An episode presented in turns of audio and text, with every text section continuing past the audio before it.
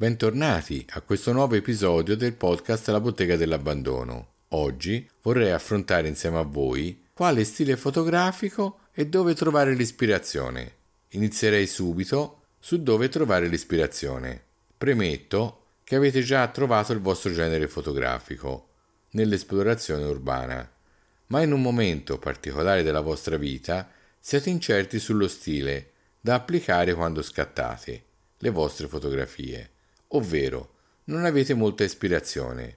Non c'è niente di sbagliato a visitare siti di fotografia per vedere foto di altri fotografi e cercare di calpirne lo stile.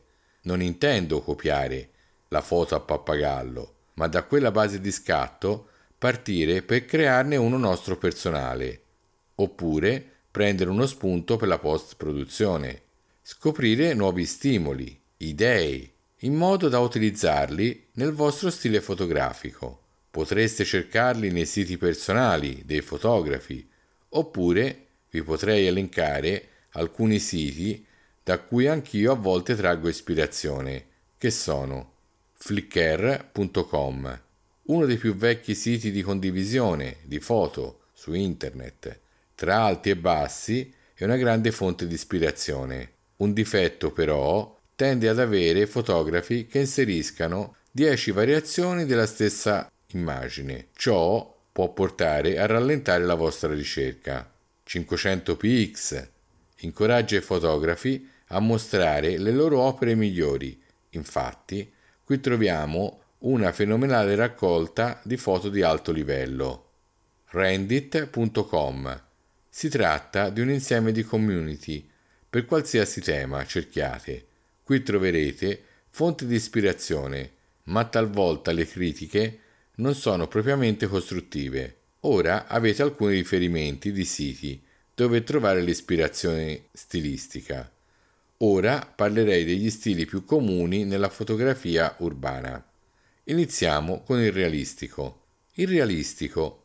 I fotografi realistici tendono solitamente a scattare foto con singole esposizioni con correzioni digitali lievi, raddrizzamento, lievi ritocchi su luce ed ombre, alcuni scatti in HDR, ma davvero minimali. I fotografi realistici si concentrano sulla scelta dei tempi e la composizione per ottenere la luce migliore. Non hanno bisogno di applicare grandi correzioni di post-produzione. Valorizzazione dei dettagli. Lo stile della valorizzazione dei dettagli conferisce all'immagine più forza, enfatizzando la texture di una scena. La vernice scrostata sembra più intensa, le linee sono più nette e si possono vedere texture che dal vivo non si vedrebbero.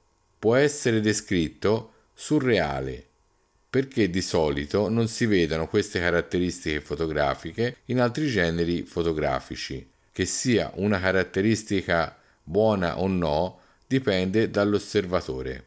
Grunge. Questo termine è diventato popolare negli anni 90, quando era usato per descrivere un genere di musica rock, caratterizzato dall'eccessiva distorsione. Riferito alla fotografia, indica un'immagine con dei livelli di texture e di risoluzione e contrasto elevati. Ottenere un'immagine grunge senza HDR è particolarmente difficile perché l'obiettivo tende a mettere in evidenza tutte le aree sottoesposte. Sovraccarico. Molti fotografi usano questo stile. Una classica foto di sovraccarico è stata elaborata impropriamente con programmi di HDR ed è caratterizzato da aloni eccessivi intorno ai bordi marcati, un'eccessiva saturazione e scarso contrasto tra luce ed ombre proprio grazie a questo stile che l'HDR si è guadagnato la pessima reputazione di creare foto orribili. Il mio stile. A questo punto del discorso vorrei abbandonare la tecnica e parlare con voi come scattare in maniera più rilassata, esattamente come voi quotidianamente bazzico nei siti fotografici, su Facebook, Instagram, per vedere anche le fotografie di altri fotografi e soprattutto per farmi ispirare, vedendo una foto che mi colpisce. Partendo da questo punto, inizio a pensare quale altra prospettiva avrei usato per realizzare quel tipo di foto scattata, immaginandomi un risultato finale. Usare questo tipo di esercizio per me è una fonte di ispirazione, mentre per quanto riguarda lo stile, io senza alcun dubbio mi ritengo di appartenere allo stile realistico e aggiungerei documentarista. Sì, perché mi piace anche documentarmi e conoscere notizie sulla storia o aneddoti di quel luogo che ho fotografato. Direi di concludere qui questa puntata invitandoti a fare una riflessione su quale stile fotografico che ti rivedi. Ti invito a iscriverti a questo canale per non perderti i prossimi episodi della Bottega dell'Abbandono. Parlane con i tuoi amici, così da far conoscere e crescere questo show. Inoltre ti invito a seguirmi nei social. Nelle note troverai i link. Ti ringrazio, saluto, alla prossima puntata.